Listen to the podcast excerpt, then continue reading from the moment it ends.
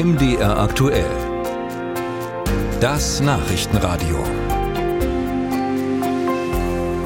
Andauernde Erschöpfung, Atemnot, Herzprobleme. Das sind nur einige der Symptome. Nach Schätzungen der Weltgesundheitsorganisation WHO von Ende Juni leiden bis zu 36 Millionen Menschen in Europa unter Langzeitfolgen einer Corona-Infektion. Und außerdem haben sie Probleme, Hilfe zu bekommen. Gesundheitsminister Lauterbach hat dazu heute Mittag eine Initiative vorgestellt. Ich bin dazu jetzt verbunden mit unserer Korrespondentin in Berlin, mit Birte Sönnigsen.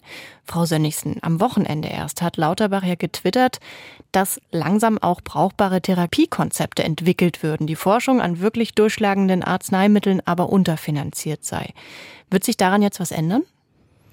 Jein, also Karl Lauterbach hat Geld mitgebracht heute oder zumindest angekündigt, insgesamt 40 Millionen Euro, 20 Millionen davon aus seinem eigenen Etat, dem des Bundesgesundheitsministeriums. Aber er ist ja mal mit 100 Millionen Euro, die er zur Verfügung stellen wollte für die Grundlagenforschung zu Long-Covid, für die Versorgungsforschung gestartet. So viel wird es am Ende nicht werden.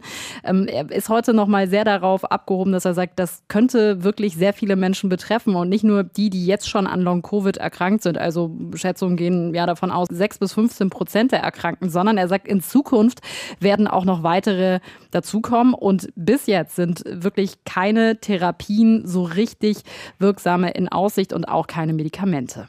Gesundheitsminister Lauterbach hatte vorab auch in Aussicht gestellt, vorhandenes Wissen zu Long-Covid und Post-Covid auf eine Internetseite zu bringen. Also Ärzte, Ärztinnen und Betroffene sollten sich da gesicherte Informationen holen können. Gibt es diese Website jetzt? Und wenn ja, was genau kann sie leisten?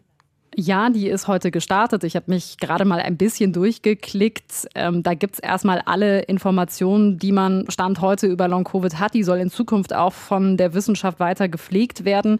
Ähm, das ist ein bisschen unterteilt, je nachdem, was man da sucht. Da kann man sich als selbst erkrankte Informationen suchen, zum Beispiel, welche Praxen sind denn in meiner Nähe auf Long-Covid beispielsweise spezialisiert. Das sind deutschlandweit der noch nicht ganz so viele. Es soll auch Informationen geben fürs medizinische Personal. Auch da gibt es ja durchaus einen unterschiedlichen Wissensstand, weil es eben noch keine gesicherten Therapiemöglichkeiten gibt. Und auch für Arbeitgeber, die jetzt eine Arbeitnehmerin haben, die jetzt an Long-Covid erkrankt ist und gar nicht so genau wissen, was mache ich denn jetzt eigentlich für die, gibt es da auch Informationen. Und wie geht es jetzt mit dieser Initiative für Long-Covid-Betroffene weiter? Es soll auch einen runden Tisch geben, der soll ab September tagen. Da sitzen dann zum ersten Mal Expertinnen und Experten, internationale und nationale zusammen, und zwar mit Vertretern aus der Ärzteschaft, mit den Krankenkassen, mit der Pharmaindustrie und auch gezielt mit Selbsthilfeorganisationen, also mit denen, die an Long-Covid schon jetzt leiden. Und das sind sehr viele Menschen inzwischen schon in Deutschland. Die Pharmaindustrie wird auch dabei sein, neben Karl Lauterbach, dem Bundesgesundheitsminister, heute auf dem Podium Podium saßen auch Vertreterinnen und Vertreter aus der Wissenschaft und die haben auch noch mal appelliert, nicht nur an die Ärzteschaft, sich da ein bisschen mehr mit dem Thema auseinanderzusetzen, sondern auch an die Pharmaindustrie, dass die eben jetzt auch weiter beispielsweise forschen muss und auch die Medikamentenentwicklung vorantreiben muss. Das macht sie nicht in dem Ausmaß, wie sich das auch der Bundesgesundheitsminister bisher wünscht. Ganz kurz noch zum Schluss, waren ja auch Betroffene mit dabei. Hatten Sie den Eindruck, die waren zufrieden mit dieser Initiative jetzt?